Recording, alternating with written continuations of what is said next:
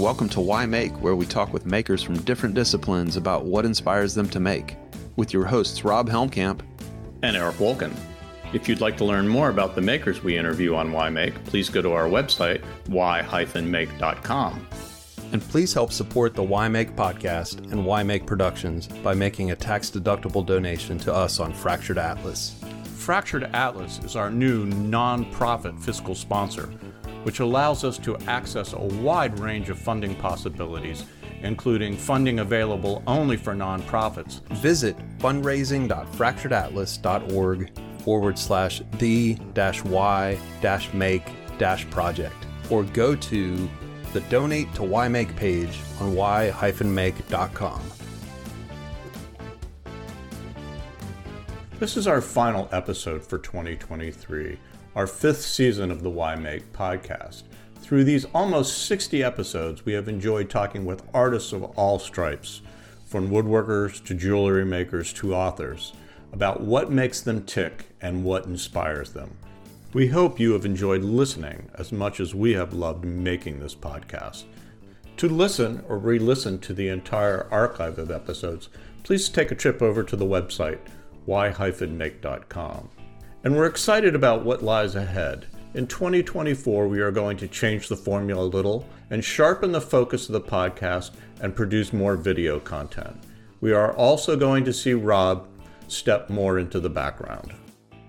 I have had a lot of fun over the last five years, and instead of making a sophisticated attempt to do a double backward somersault through a fiery hoop and exit stage left, I'm going to take a step into the background of Why Make and buckle into an editing and production role. Read comma police, with the intention of spending more time in my studio working on a new series of meditation chairs, some furniture, and a little bit of commission woodworking. As Make has evolved over the past five years, I have become more and more fascinated with the process of creativity, and I have been trying to find a way to help me and you, our listeners, get deeper into just how the process works for a wide range of artists. This has led me to devote the next season of the Why Make podcast to a project I am calling Mind of a Maker. In Mind of a Maker, we join artists in their studios to look at very specific pieces of work or a series of pieces and try to understand what went into choosing an idea, how that idea evolved into a work or a final product of some kind, and finally, how that idea impacted the artist personally and their work moving forward. And because we want to be able to visualize as well as hear about the creative process, we will also be accompanying each episode with a short video that will be available on the Why Make YouTube channel. I'm really excited to see how you bring the sixth season of Why Make to life, Eric. I will definitely be listening and watching and producing and editing. Thanks, Rob, and I hope all of you will join us for the next season of the Why Make podcast as we explore the mind of a maker. And please help the WhyMake project make this new chapter possible with your tax deductible gift by going to the donate page on our website, why-make.com. On episode 57 of Why Make, we talk with Brad Reed Nelson, a Glenwood Springs, Colorado woodworker, furniture maker, and product designer creating magical pieces made from metal and wood. Brad, aka BRN, and his better half, Ann, run Board by Design, a functional design company making such brightly colored amazingness as Knuckles, The Good Pot, Elefunction, Blokkey, Bling Pong tables, and the steadfast Winsorrondack chair. We talk with Brad about his years in school and learning about life and making with the likes of Wendell Castle, Garry Knox Bennett, Paul Sasso, Sam Maloof, and Gail Fredell. Brad also reminds us about the importance and necessity of community, collaboration, listening and communication, fostering relationships, and being vulnerable, and how these all pile up to create the mountain from which every single person is made. So join us as we lean in and get all twisted up in Brad Reed Nelson's humble sense of humor and wicked sense of design.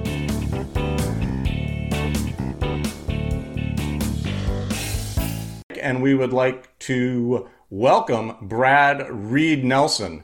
And is it required that we go with all three? Can you be Brad Nelson or Nelson well, Reed? Welcome or... to Why Make, Brad Reed. Uh, Nelson. BRN. BRN.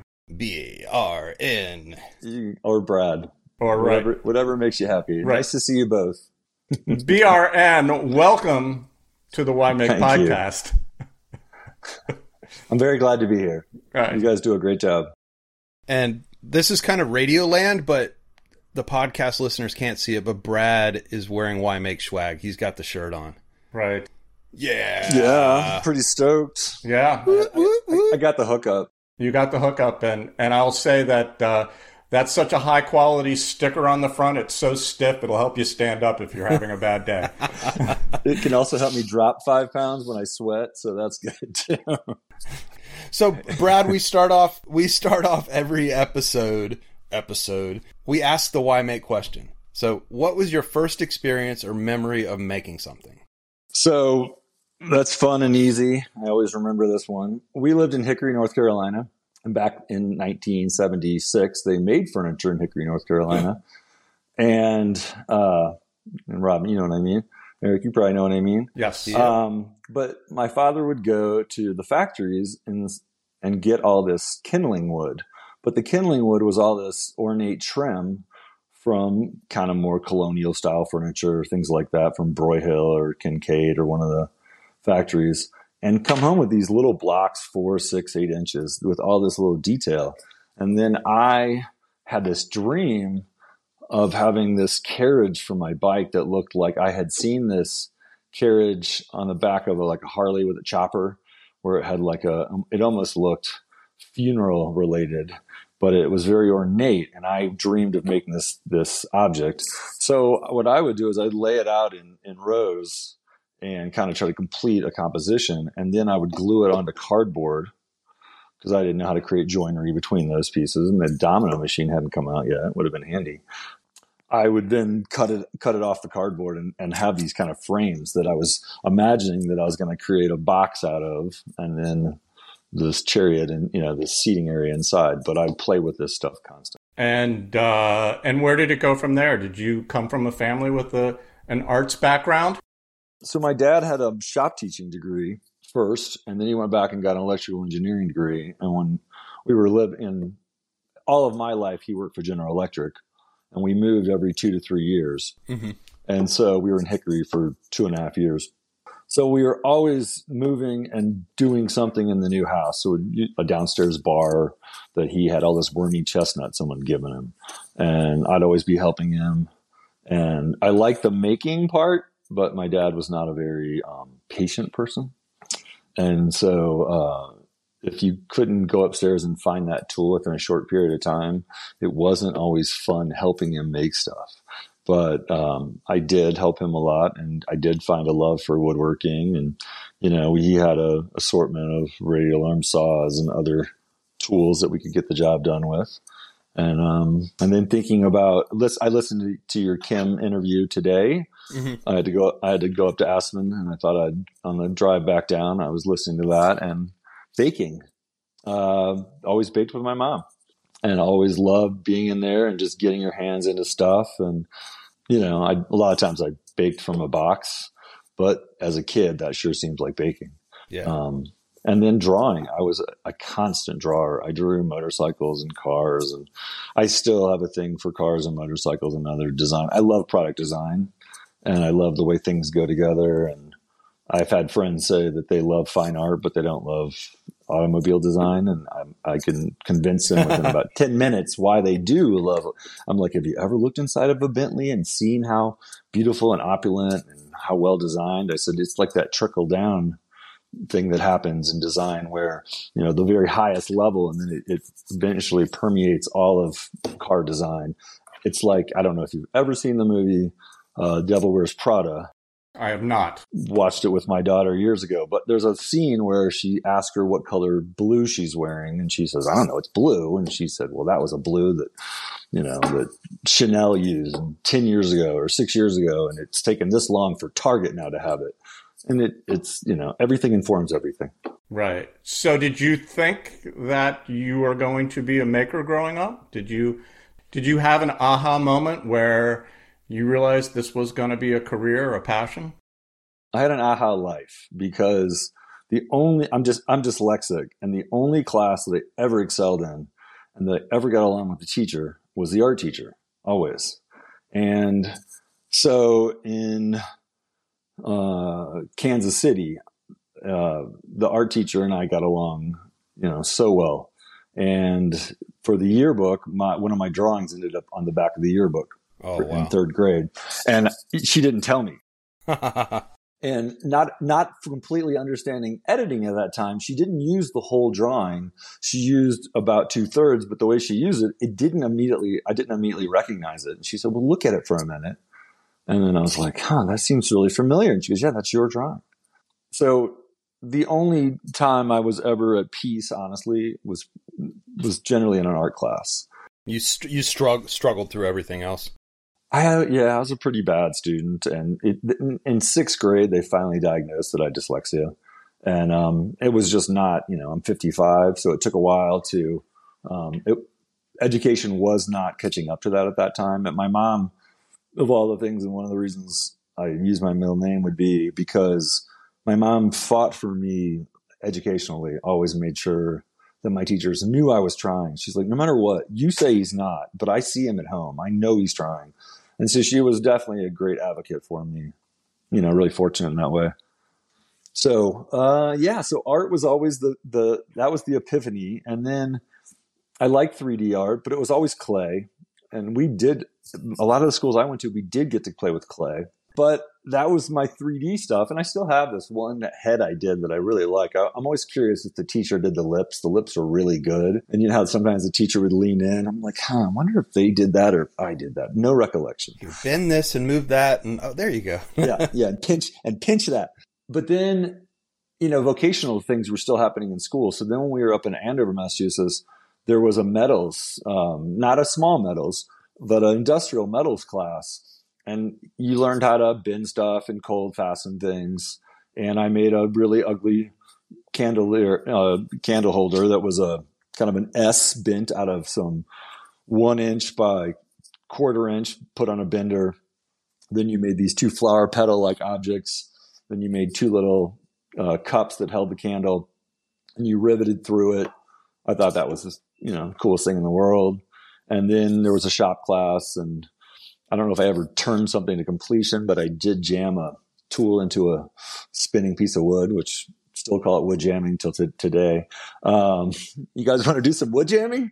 Um, I, I think the next thing that comes after that is wood flying, usually. So you were about 16, 17, 18. That was in junior high. Junior high was the wood. The ju- junior high was the wood shop and the metal shop, and that Oh, was okay, Both, so that was that was both. So that was both up at in Andover, Massachusetts. Then um, we moved to North Carolina to Charlotte, so back to North Carolina, and I know about the moving thing. I was a Navy brat, so I had every you are. every three years Yeah. we were gone. So I always said GE was the other military because people always said the military, and I'd say the other military. And then so so Charlotte for a while, and Yeah, Charlotte, South Mm-hmm. Mecklenburg. Um, the art teacher there was great, Mrs. Prose, and she had boutique and all kinds of things. And the first day I met her, she said, "What's your favorite color?" And I said, "Plaid." And she said, "Oh, we're gonna get along just fine." And uh, you know, where every other teacher was like, "You're a smartass," she was like, "Ah, you're clever, great." So art saved my life. Let's be honest. Cool. So, at what point uh, do you? It sounds like do you head off to Sasso Land, and do you meet Paul Sasso and you do your undergraduate at Moorhead? Correct? Fun facts. Here we go. Yes. Fun facts. Yes. Fill it in. I could have it all wrong. So I worked at a surf shop and I sold cool. You know, the guy that owned the surf shop had a like some of the more unique companies that are out there, like Jimmy Z's. I don't know if you remember Jimmy Z's stuff, but it was Jimmy Z. Oh, those Velcro pants! I loved them, man. yeah, yeah, they were amazing. And I, I had I had Vision Streetwear, Oh, Jimmy yeah. Z's, Seventeenth Street Surf Shop from Ooh, Virginia oh, Beach, yeah. Virginia. Oh, yeah, 17th Street, nice. WRV. So we go to WRV to buy our Airwalk, Seventeenth Street. Oh yeah, oh yeah. So then there was uh so what and then Schroff. Do you remember Schroffwear? No, I don't. Schroff, Schroffwear was like a little more out of the box. Their fabrics were really cool. Their textiles were cool. So I wanted to be a fashion designer, Mhm. and I Awesome. re- and I really loved the idea. And I had this idea for using Fastex clips in you know what Fastex clips are, of course. I Right. Um, but I had this idea for using Yeah, yeah. like in, in a Jimmy Z style, but overalls and things all with Fastex clips. And I and I thought, oh man, the world would be ready for this. It'd be you know it'd be cool and it'd be um, you know kind of a modern take on a traditional object. And um, but I was such a shit student that I couldn't convince myself to go off to fashion design school. The, the good schools would have been in LA or New York, Milan. And I was a 2.7 high school student, and, and there was no, I couldn't see a path into an internship or something. And where with furniture, I could, and especially in North Carolina. At first, I just floundered. I went to, I got kicked out of college a couple times at uh, uh, Lees-McRae College in the mountains of North Carolina. Lead 'em astray, last chance Lee's, skis McRae. Um, I yeah, I got kicked out of that school twice. Oh, Went back to twice. Charlotte. A repeat Yeah, offender. For for nothing. You know, being in the girls' dorm ten minutes after curfew, things like that. Nothing nothing notable. But um, I went back to Charlotte and I was working in a wood shop, waiting tables at night. Not happy. I was in a cabinet shop, not happy. Um, there was no joy or fun or no imagination in it. And waiting tables at this really cool restaurant called Cafe Flavors. And Brent Skidmore came in with a couple other of his students Right. Yeah. Brent. and it was this first semester there, and they were um, Yeah. they were singing his praises, and they they said, "Hadn't you want to make furniture?" And I was like, "I have been," and I described everything, and they were like, "Well, get over here." So I started taking classes at, this, at the Central Piedmont Community College, and um, Brent was, you know, fun and imaginative, and he was only a couple years older than me. So as I got him, as he got me into making furniture, I got him into rock climbing, and um, I had a boat. We water skied all the time, and we became very good friends. And I was headed off to California College of Arts and Crafts. And my sister lived out in San Francisco. She had moved out there to work for Esprit. And I was going to um, live with her and take classes at, at CCAC back when the word craft wasn't dirty. And the woman running the program, can't remember her name, doesn't matter, never knew her, kind of blew the program up and everybody left. So Hayami Arakawa was there and this guy Matt Saunders was there. All these and and um, Hayami runs MIT's uh, makers space now, Fab Lab. Wonderful maker person himself. But um, they all left, and Brent caught wind of it and said, "I just talked to Paul Sasso, and he's got a kid coming from Santa Cruz to take to get his degree here. He left CCAC. Apparently, it's in shambles." Um, I have to go out for a uh, alumni show this summer. You want to come and see the place? And I said, sure. So in my head, I'm like, man, I went from living in San Francisco, excited to leave Charlotte to go to a much bigger city and a much cool, you know, that's in the early 90s. San Francisco is still very cool. And now I'm going to go to a dry county in Southern Kentucky. I was having a hard time getting super pumped up about that. And I'm in my, and I'm like 23. So I'm, you know, I'm already an older undergraduate. But I went out for the summer and the show was good. Paul Sasso had a party. All the faculty was there. I smoked marijuana with most of the faculty, not realizing they're not realizing I was going to be a student of theirs that fall and decided, yeah, this is going to be great. Um, so, you know, transferred to Murray State University. Paul was amazing. Um, he's my, he's my kind of teacher. He he leans in when he needs to, and he steps away and gives you a lot of space to to find yourself. And that's where I was in my life. That doesn't work for everybody, but it worked very well for me at the time. Then there was a guy Steve Bishop that ran sculpture. He was great. He was a well of information. Everybody was. It was a great program. It was hard to live there. You know, P- talking to either virgins, telling you how they're saving their, you know, whatever for this perfect moment or people telling you about their world experiences because they'd been to Louisville and Memphis. Um, it was hard sometimes. In the same day? In the same day? Probably. I mean, if you drove fast, yes, and you you know didn't get out of your car. But you know, Paul was from what he calls the the Tijuana of Canada, Windsor, which is right across from Detroit, and was very influenced by Detroit Motown music. He had traveled a lot. He was super fun. His wife was super fun. Um, we became good friends because they were looking for people to talk to as much as we were looking for people to talk to. So spent a lot of evenings at their house baking bread and hanging out with them. Um, and got a great education. And you know, and Paul is just a blast to be around, and he's just you know he's irreverent, he's kind, he's you know he, he's just a good mentor, and um you know, and I, I admire his work so much. And you know, then I got to know Mag. I got to know Maggie growing up and see her acting in like seventh grade plays and stuff. So it was a nice time to be there. Like I really know them, and I did not know Sandy had passed away until um, just this spring. I found out, and I was very sad to hear that. So such a cool lady, you know. I knew a lot of people that knew Sandy from Penland because she had been up there. So do you remember uh, Rob? Do you remember Bradley Walters at Anderson Ranch? Um, he he had hung out with Sandy when when Sandy was up at Penland, so he had a whole different experience about Sandy Sasso and how great she was. So great maker too. It's so it's so funny to hear different perspectives from different people about the same person. Oh yeah. And of course, uh, Maggie was uh, on the podcast two years ago. That's what I thought. And she is she is a chip off the old block. She is uh, she she is hysterical. Uh, she is hysterical, but incredibly warm and a super mm. intelligent maker.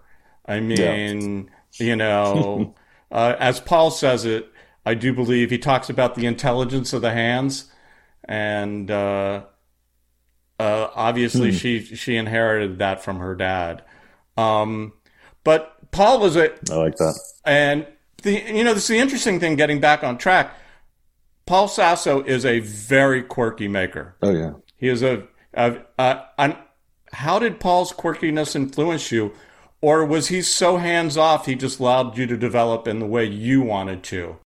I think for Paul, I mean, I, for what I love about Paul's work is that it has embodies so much humor and intelligence, but so much craft you know how sometimes you you know how you know the woody woodworkers of the world that want to crawl under something see how it's put together and when you when you start to take apart a paul piece you're pretty flabbergasted on how well constructed and how elaborately constructed and i love that about his work i also don't love making things like that i made i've made things very tight in a way that is slow and and and and I, I needed to know I had that in me. But I also love having figuring out ways to put things together in a very um, honest and quick way that is that has integrity. But I think what I what I what I really got from Paul was humor. I already had humor in my work a little bit, and I had done this table and chair that was called "Sitting on Your Uvula," and it looked like a chair and table with just 50 uvulas on it, you know. Oh. um, people at home, I just stuck my finger in my mouth. Um, ah. he got that, you know, and and uh, and then we just connected. So the first assignment was uh, a piece from a book that you that you'd always admired, not the book you admired, a piece in a book that you'd always admired that piece. And it was a Disney book I had had since I was a kid, and it was a lot of the watercolor stills before they went to production, and it was Pinocchio and it was the Goldfish Bowl table. And I had always loved it. And it's a small piece, very ornate. It's got a, it's got carving in it. It's very big, kind of you know over. Um, God, Kim Kim Kimberly Winkle used it today. I can't I can't say it, but I liked how she described something. But it had it, it was humorous. And when I showed it to Paul and said, "This is what I'm going to riff off of," he goes, "Oh my God, that's one of my favorite pieces in a book ever." And I think, you know, that was like week one. And I was like, yeah, we're going to get along just fine.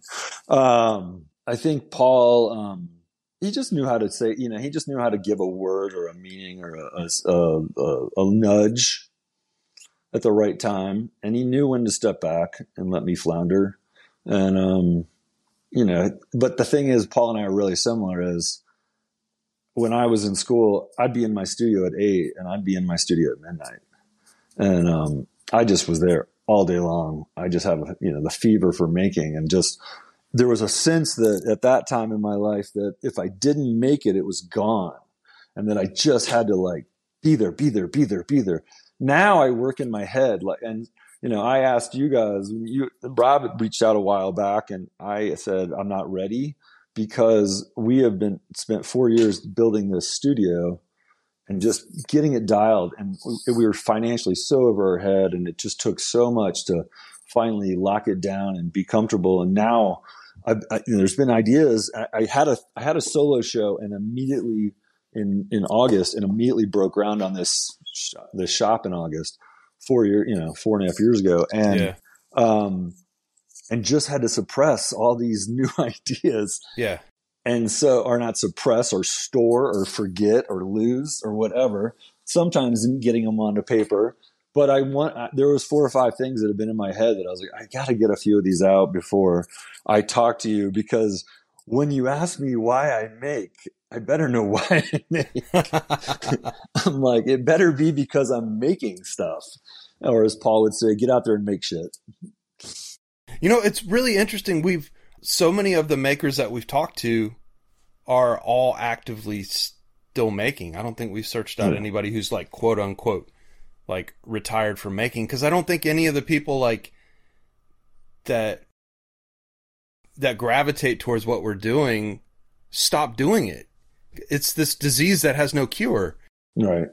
Well, you know, I I jokingly said, you know, my I I you know I run a shop with three people that work for me, and um, and I've always worked with people to make things, and I, I want to talk about that. I want to make sure we cover that a little bit. But um, when he said, I, I showed him the shirt today, and he goes, "Why do you make?" And I said, "Because the world's a better place when I make shit." And I really believe that. That's not like my stuff's better. It might just mean that it keeps me from killing people. Yeah, I mean it could have a lot of different meanings. but it it I do believe I have something to say visually that Mhm. others do not. Yeah. And that I have a I have a something inside me that hasn't been seen and if I don't make it it doesn't get seen and I don't think AI is going to get ahead of me. no. No, Well, I don't. And it's it's always like I it, I've always said that I the stuff that I make or I want to make things that I've never seen before. And that's just kind of how I approach everything. It's you know, seeing so many people make derivative things. I'm like that that's cool. You can do that. And I know a lot of people feel that that's an easy way to express themselves, make this table, that table, pour epoxy resin, you know, make this Nakashima off or whatever that may be a step to something else. That may be all that they want to do. I realized within myself, like you are, the same way. It's like I want to make the shit that's coming out of me, that's coming out of my heart, that I've never seen. So it's you know a lot of people approach it differently, and you know you've Well, and I think well I think you know you said something um it's impossible to not amalgamate things into your work. Mm-hmm.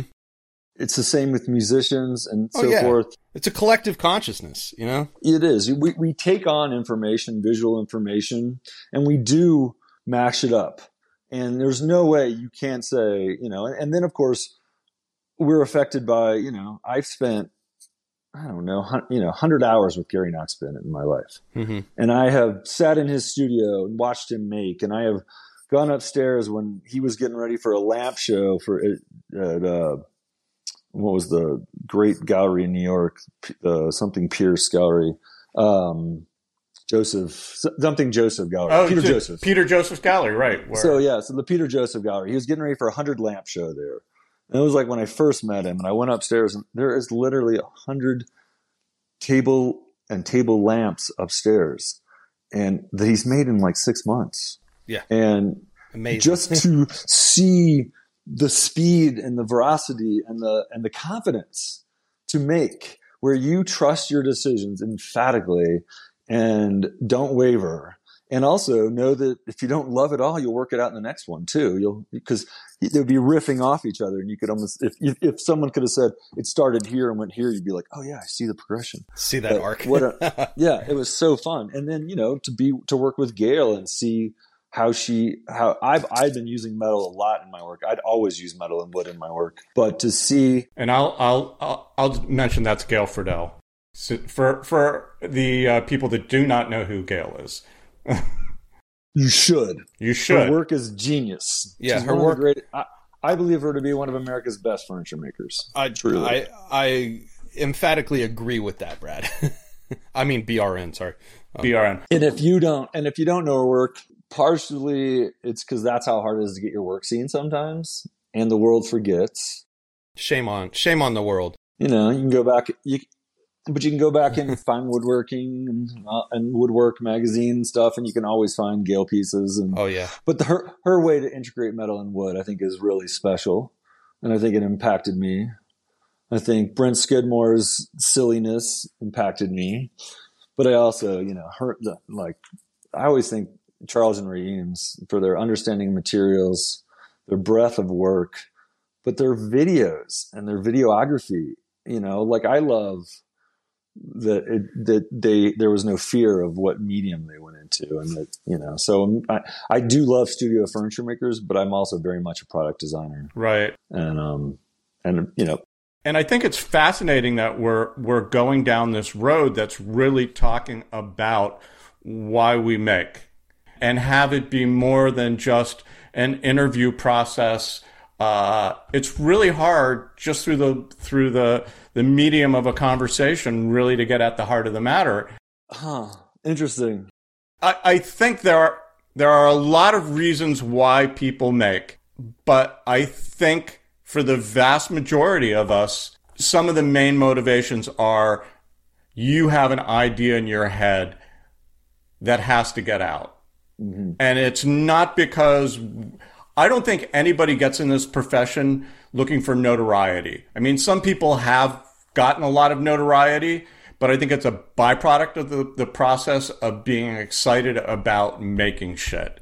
Um, yeah. And then there are some people that just make stuff for the notoriety and their work reflects it and we won't go down that road because I think making other making making derivative work isn't necessarily a bad thing for somebody's own self-worth or mm-hmm. somebody's own sense of the the magic of making it's just not where we come from as makers sure yeah i mean i have no yeah. i have no problem with somebody making the umpteenth millionth derivative sam maloof chair or or just yeah yeah just don't market it don't market the damn thing right i know? mean you know i remember in my younger years um, going up to people at shows that were making uh, George Nakashima knockoffs and basically going, you know, you can't do that.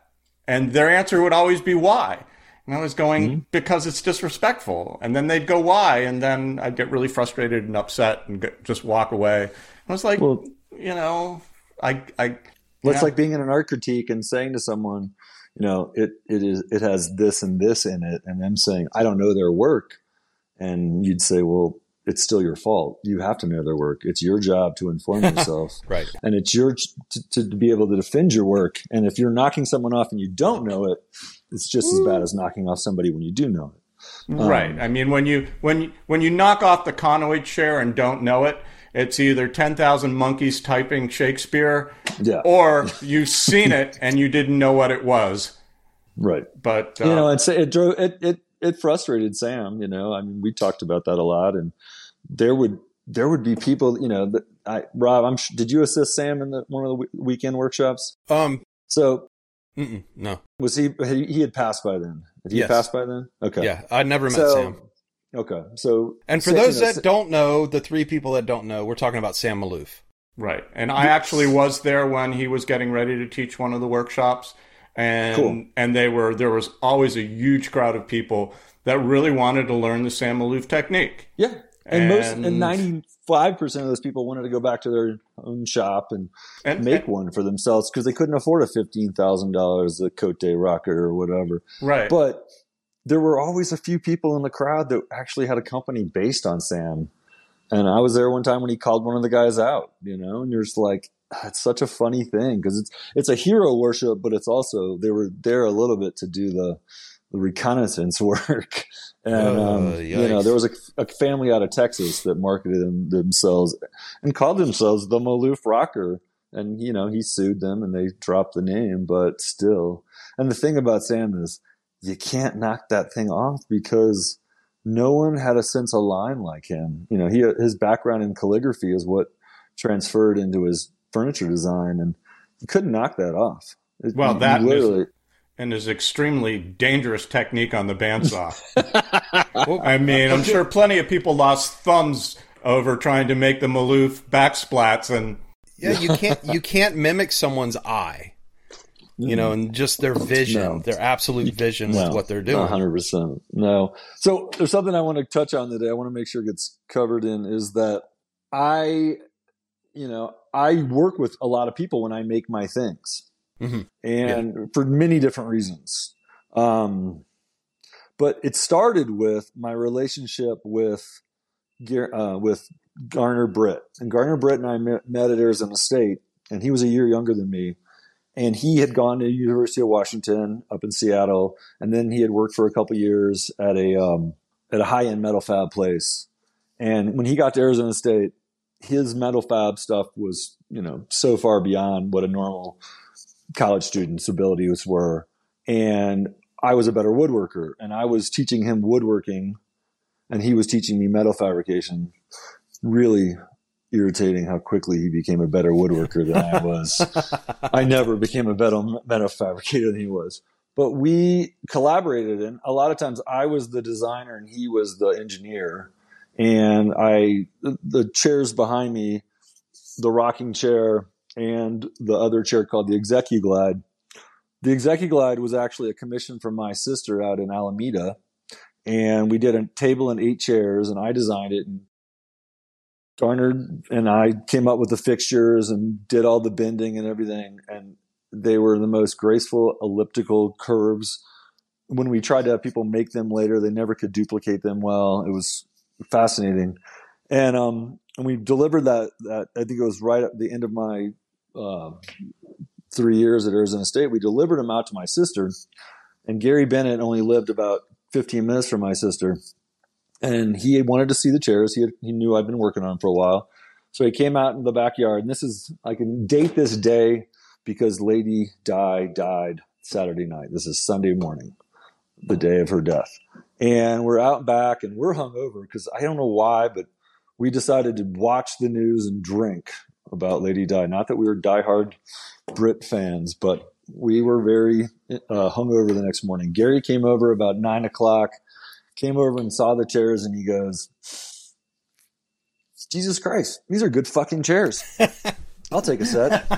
oh, and he ordered a, and he ordered a table and eight chairs. Oh my goodness! And so literally that that was like one of our first commissions, and to this day, you can be some famous collector, and they'll they'll be like, and what do you do? And blah, blah, blah. And they'll say, yeah. Oh, I said, and I, somehow Garry's name will pop up and I'll say, oh, yeah, the yellow chairs in the backyard. And they're like, yeah, we had dinner on them last night. I was like, yeah, I, those are mine. Oh, wow. We've sat on those a lot. Those are great.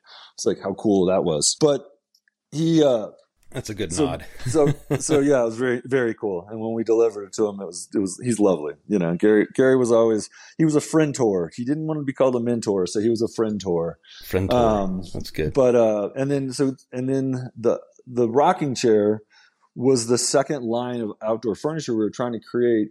And we just, once we started the first line, we realized we didn't have the capacity, the capital, or any of it. So we just had to shelf this other chair idea, which I which was a little more traditional looking and had a little more folksiness to it.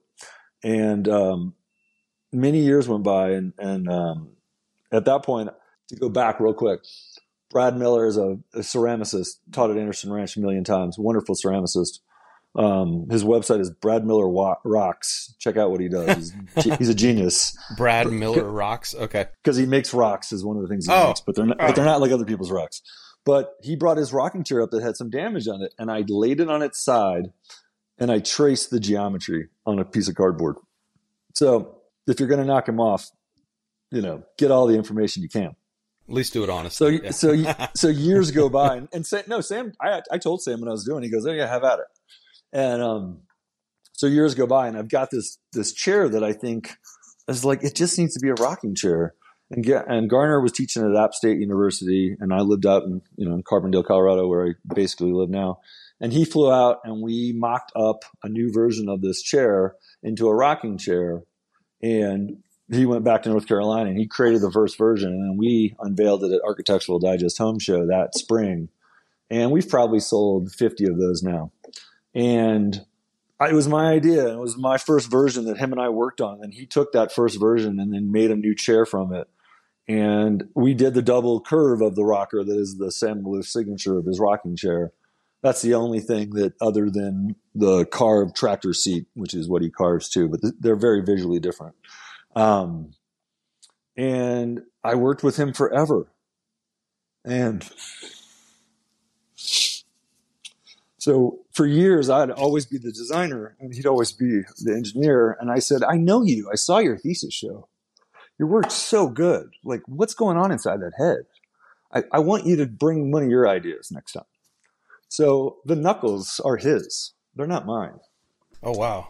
He invented that and he brought it to that year's Architectural Digest, and he brings a little mock-up of it, and I was like, "This is genius."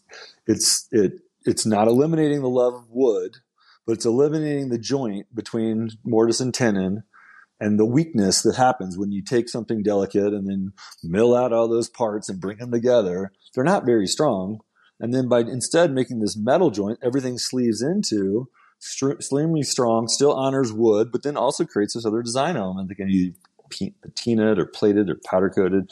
All these, you know, all these directions can go. The the table itself can have legs that lean out, or they can have legs that are straight. You can tur- turn the legs, so you can make them traditional, or you can make them contemporary, depending on the scale. They were genius. So we're supposed to go back to New York in May for ICFF, and he dies. Mm. Yeah, What 39, what year? 39 years old, Oh, my 2012 Oh, my and so at the time we were the rocking chairs were starting to take off we had something in architectural digest and our uh, Elle Decor and some other you know some other write-ups a dwell one. And we were having some momentum with those but i didn't ha- i didn't make those. He made those. I can't make those. I'm not that good a metal fabricator. And um, so i'm now like out there searching for a maker and i meet somebody in providence very good skills never ended up being reliable but I'm trying to keep that part of our business going and deal with my grieving. And um, so, like five years go by, four and a half years of that knuckle sitting in my studio. And I, you know, we all get our press and magazines, and you might get a national one or, you know, a local one or whatever. And I've had nice write ups and things, bigger magazines. Sopris Sun, based in Carbondale, Colorado, one of the smallest newspapers that I've ever had an article in, wrote about my you know the local maker. And a guy is in a restaurant looking at it, and he calls me and says, "I need tables for my new restaurant." And I said, "Cool." And I walked outside of my studio, and my studio then had was like ten businesses in a row. And you know how you can look at someone's body language. And I'm on the phone. I look down and I said, "Are you at Silo Restaurant out front?" And he goes, uh, "Yeah, I am." I said, "Well, turn right and wave." And he goes, "What?" And I said, "Well, just turn to the right and wave." And he does, and I wave back, and he goes, "Okay, I'll be down when I'm done with lunch." And I said, "Perfect." So he comes down and he says, "I'm opening up this new, you know, boutique burger joint, and I need tables." And I said, "Great. When do you need them by?" I need them in three weeks. How long have you known you're going to have a restaurant? Oh, about a year. How long have you known you're going to have people sit down? Oh, probably the whole time. I was like, huh. Should have probably thought about those tables a little sooner. But in the meantime, I had this idea and I pulled out the knuckle and I said, this is this metal joint. And he already had a, he had, he had a color scheme. He had done patinas, uh, steel patinas that were gun blued. And then he had rift oak throughout it. And I, and I showed him and he goes, I love this idea. And so we did a, we did, you know, the whole dining area in these, in these knuckles tables. And that was the first time we had ever put them in to, to view after sitting on this idea. And so he had created the one idea. And then since then I've taken and created like 12 more joints. And it's again, it's a, I know him. It was easy to do that. B, once you see somebody explain an idea, you can take all the steps behind it. Like once I saw the one joint, I was like, oh, there's like 50 other joints for bookshelves and for chair backs and for benches. And, and, and and then because we were getting those into hospitality, then it was like, oh, I need a trestle base. Again, the wood would sleeve into the metal. And then, you know, and I just riffed off the whole idea after that. But without him, that idea doesn't happen. And God, he was a good maker, man. He was such a good maker. And he was such a joyful maker. And if he wanted to make a telescope, he ground the lens. And if he wanted to make a plane, he made the Damascus steel. he was fucking hilarious, man. Because he would, and then everything he ever made was about eighty percent done, and then once he could see it finished, he was good. Like to this day, there's this beautiful table. So his wife is very close with us, and she's a geologist for USGS out in Pasadena now. And she's got this table, and it's this beautiful, like it almost looks like like of a clover. So a curve into another curve, and then it flattens into the back wall with two legs. And so it cleated on the back of the piece, and then two legs. And when you open up the drawer, there's no bottom. The drawer is in the shape of it, this clover shape, but there's no bottom in the drawer. This is totally him. Because he didn't finish it. Because he didn't need to finish it. He knew. He knew. He he he knew what it looked like. Everything else about it was done. It was gorgeous. All this inlay. I mean, it was. Yeah, his thesis show was about um, all the failed astronomy experiments of all the scientists, and so he made these like ten pieces that were all wrong beautifully crafted, like a table where you'd crank it and then all the planets would go around the earth. And just so, so smart, such fun work. And so when he wasn't making stuff, I was like, how are you not making things anymore? But uh, and to this day, I have three guys that work for me. We make the rocking chair now, and it took us a while to get it back in the house. And you know, I do I do a lot of the woodworking. I oversee it, but I have two guys that, and one guy works for me, and the other guy comes in and does uh, work when we want to make like this, like we want to make a run of double rockers. He comes in, and it's so fun because they try to figure out what was in Garner's head, and they're so blown away by how good it is and how hard it is, and they can't. They've been still to this day trying to figure out how to make the rocker blades the same as he made them. And I wasn't there. I can I can tell him how to make the Execuglide chair because we made that together but I didn't get to make the rocker with him because he was in North Carolina and I was in Colorado, and I don't know. And and, and we're trying to extract, and it brings a lot of joy, and it, it, it brings a lot of um, appreciation that they try to. They always, you know, they they I describe him to him, and they're always trying to get in his head and and figure out little, little nuances, but they really they're like we love making his this piece for you and I have it's fun. It's fun to make with people. It's it really is. I have well, a musician buddy who um who actually he died last July fourth of uh, of an asthma attack, and uh, I mean literally like a year ago. And he um in San Antonio, Texas. He's just crazy heavy metal musician. He's just in love with every second he picked up the guitar and I listen to his music and I'm like, what the, what the fuck were you doing? It sounds so amazing, but what were you doing with your hands?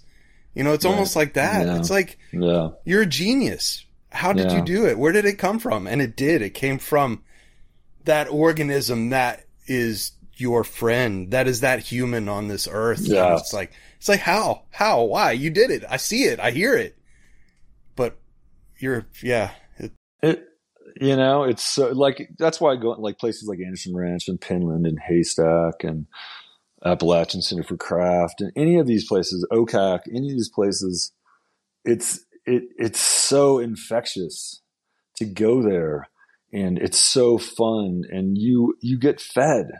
You know, there it, it's it's amazing to at Penland to you know watch the glass blowing at midnight when woodworkers should not be on power tools anymore, but those guys, that's right. that's their segment of time, and it's so fun and it it just feeds you, and it's like having you know I I give my guys a lot of um I give them a lot of I let them have their opinions, and and we can argue and we can decide on something, but I, I, am not. I, I like to make with people, and so I don't try to heavy hand it into it's my way only. I'm like, well, let's okay, well, let's investigate that. And sometimes I'm like, oh yeah, it's a much better idea. And sometimes I'm like, no, because it forgets this. But it's really, and we all enjoy that. And then we're like, and back at it. But I have, I built a shop to share it with people, and I really like sharing it. And then you know, I get a lot of the Anderson Ranch people, like Leah Ginter is going to come down and and do some work for us this fall. She's got a couple solo shows. She's an amazing maker who's making organic things on the CNC. it's so funny because she's making these things that look like mud and she's using paper afterwards. And then your and her process is such a, a, a CNC process. And then huh. I love that. I love that. I find a lot of humor in that. Let's talk about collaborations a little bit because it sounds like the collaborative process is an important part of your work. And I'm interested in, in the process of collaboration because this is a collaboration between Rob and I. Right. But, and also your wife is a part of uh, Board by Design as well, correct? Thank you. Thanks for saying and, that. I appreciate that. And you want to mention her name? Ann Brumby. Ann Brumby. So, so Board by Design is a collaboration. How does collaboration work for you? Is it is collaboration a process where everything's on the table, where people pick their lanes, or is it just sort of a more organic process? Um, so you know, Board by Design was me, founded by me. Um, my wife and I met at Arizona State. She's a jewelry designer. She was a hairstylist. She's really, really amazing jewelry that was water jet, acrylic, and stainless. We got some of it here, actually. I got some from you when I. That's what I thought. I thought you did, Rob. In 2011, yeah, necklace and some uh, earrings. And so I don't forget, Rob and I did a collaboration in like 11 or 12 where I make this. We did. I make a product called an eyewear rack, and it's just a board with bungee. And eventually I had them selling at Crate and Barrel, Williams Sonoma, Urban Outfitters, Pendleton, all these companies. Never made a damn any money from it, but it was good for my ego. But Rob and I, uh, Rob was doing these beautiful drawings on his turned vessels and um, uh, chrysanthemums and other things. And so he did these drawings on these boards of mine. They were really cool. I kept one of each, so I do have an example of both. Oh, you do have a couple I have of them. That's one, cool. I have yeah. one gear and one chrysanthemum. Um, but they were really nice. cool. But it was kind of fun. Is it wasn't as much. It was me providing a vehicle for him to do his thing. Because what I, I always joke this line of things I made were rectangles that when you put them on the wall did nothing until you set your keys on them or your eyewear on them, and then you're like, oh, that's that's kind of cool. Pretty quiet, pretty boring, pretty practical. But uh, Rob's versions made them a lot more um, engaging. That's for sure. Um, pretty Kernovian. Pretty Kernovian. Yes. Pretty Kernovian. Not so, not Sassholian. And um, and I, and that was fun because you you would send me the you know the boards to do it, or I'd get them. I think you sent them to me like drilled and cut, yeah. and then I just burn the designs on them and send them back. Yeah, it was very cool. And that was you know pre pre everyone having a laser engraver. Right. So it was all handmade. Yeah. So each one was yeah. individual, no, which I really I love that. Um. So so so my wife. So I start board by design. And that's my sense of humor is, you know, the term board by design. It's a great name. Thank, what, what was on the, what did you have on those, those first batch of T-shirts or so? The first ones were um, Tight Maker Loose Cannon. That's it. That's yeah, that's yeah, yeah. Garner and I because we definitely by the time you know we were definitely tight makers. You were the you were the loose cannon. We were yeah probably actually um, that's probably true. And now our motto is handmade with real hands, and um, and that's that comes from uh, I believe uh, Chipotle, handmade with real avocados. Um, but uh, but thank you, Chipotle. Yeah, thank you, Chipotle. Um, but so I started it out, but when I work with people, I don't. I like democracy, and so I'm usually bringing the idea, but I'm happy to have people weigh in and see it through their eyes because everyone has things, you know. And I'm a I, I do funny drawings and I'll go look back at my drawings and see a completely different object a month later or a year later. So I showed my guys drawings and they'll be like confused by the intersection and then they'll explain what they think they see. And I'm like, oh, that's better. Let's do that. Um, so I, I, I'm probably the designer still. There's, you know, but I let my people be a, a lot of the engineer. Now, my wife and I's relationship is different two things happen. One, I don't listen to her at all, and then she generally says, "Oh, you're right. That was a good idea." it, that, that's happened a lot in our history, and, and we and she would admit that too. She's like, "Oh, I don't like that at all," and I'm like, "Well, that's how I'm doing it." And then she's like, "Oh, huh, I came out good. I like that." Or with or with color, she plays a huge part in it. If when we're when we're making decisions on color, because I love, and then she's right. she we just both trust each other's opinion on color, and we yeah. try to bring something. You know, I love color. I love, um, you know, I love wood for the color it is, but I also love steel because you can powder coat it any color. And I love color, but I, I, I used to paint and I don't, and I used to mix color a lot. And once you don't mix it, you're not very good at it. So powder coating is great because those colors are really accurate and really beautiful, and you just point to them, and then your shit comes back, and it's that color, and you're like, perfect. How great is that? Damn, yeah. that was easy. Yeah, that was easy. And you know, and I have a good relationship with the powder coater I like a lot. But it's all collaboration. You know, it's all it's all about listening and communication and relationships and um and just having um and and and just letting yourself be vulnerable. Well, that's an interesting perspective uh, because a lot of us spend time in our studios, and our main collaborator is ourselves. And we're never gentle with ourselves. We're never kind with ourselves. We're usually hypercritical.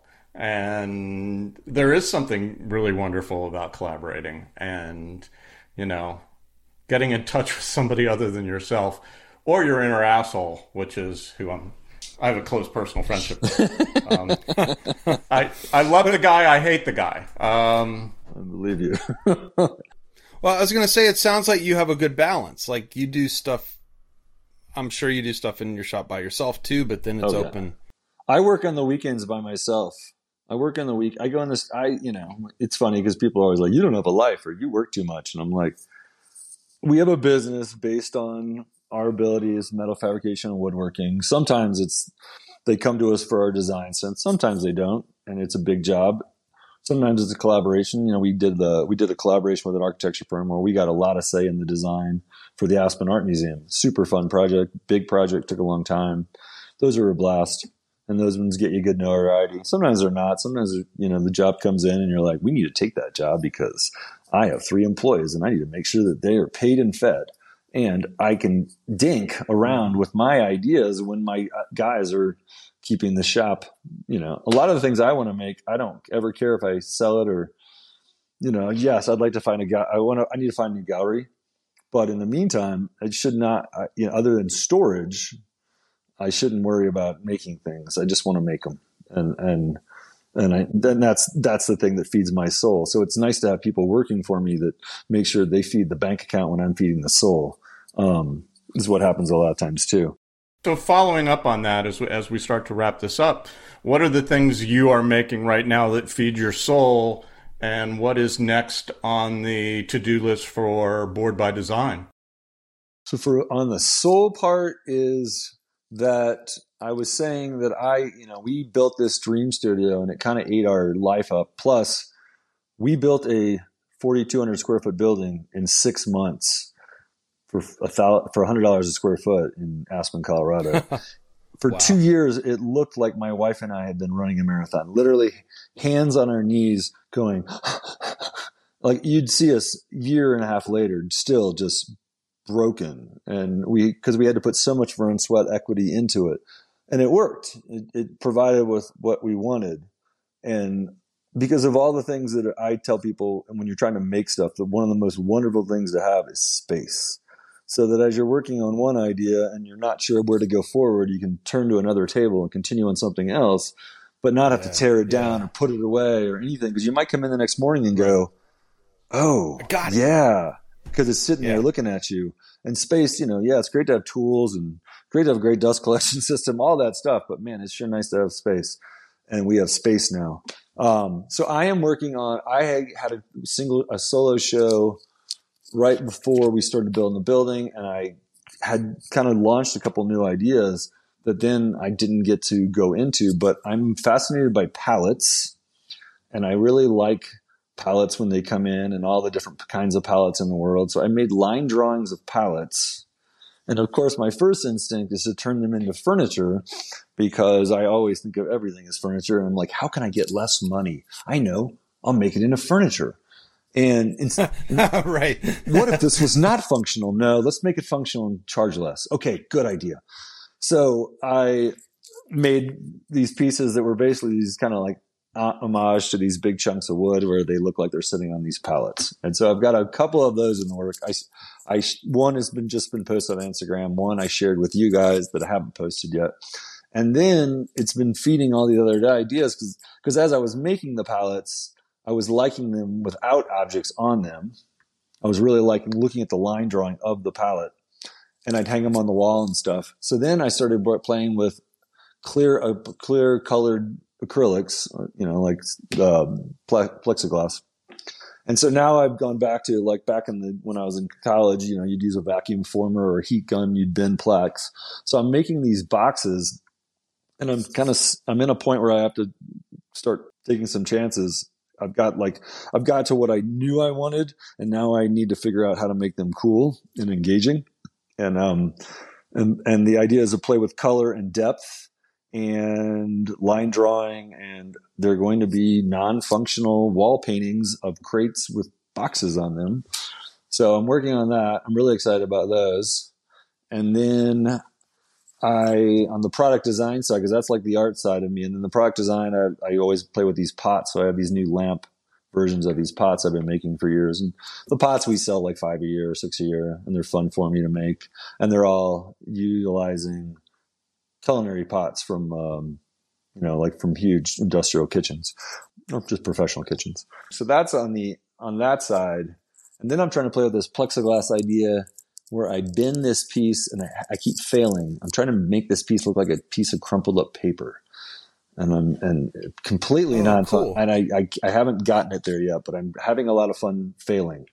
And that's and this so, this feels good to me because I because I haven't made bodies of work. You know, I'm doing the quotation signs because you come out of art school and, yeah. you, and you try to make a series that relates to each other and I always I have all kinds of styles that that I feel are innately mine that but they go in different places but I'm trying to make five or six of these few styles so I can figure out what the hell they are. And yeah. you know what I mean? And then on the front for us as a business is that we have a great gig with an ice cream parlor chain out of Colorado called Sundae, And we're, we're getting ready to do two of their restaurants this fall. And so we do all the tables oh, cool. and uh, displays and their signage and their cone racks and their ice cream is great. It's an artisan ice cream. They make it every week. If you it's your birthday and it's coming up or something, you can literally call them, ask them if they'll make one of their 50 flavors. They'll make it, and then you can have a cake made out of your your flavored choices. They're awesome, but they're based wow. out of Vail, and they never they didn't bling out their Vail and their Edwards location. So we're supposed to do those next. So that'll be is fun. That all, is that all with Knuckles stuff? It's Knuckles uh, and the trestle bases for their tables, which is a, a, base we made, and we did like a restaurant in Healdsburg, California, a couple years ago using those. You were talking about taking chances. Um, it's also known as making mistakes. Let's say the one last thing: happy accidents. Happy accidents, yes. That yeah, I love that, that. That is that is. I don't know how many things have ever happened where if you can just step away and breathe through it, and when you walk back in and look at it again, maybe that happy accident made it better. Exactly. Yeah, absolutely. So, uh, wrapping it up. Thanks, Brad. Thank you guys both. I so enjoyed hanging out with you. Yeah. Why make? Why make? I feel you. I we got to make. Why make? Why make? Why make? Why make? Why make? Why make? Uh... You can listen to Why Make on Stitcher, Apple Podcasts, and Spotify. You can also grab our RSS feed or direct download from our website, why-make.com. Please help support the Why Make podcast and Why Make Productions by making a tax-deductible donation to us on Fractured Atlas. Visit fundraising.fracturedatlas.org forward slash the dash y dash make dash project or go to the Donate to Why Make page on why-make.com. You can also find us on Instagram and Twitter at, at WhyMakePod. This episode is recorded on Squadcast and edited by us on Audacity. Thanks for listening.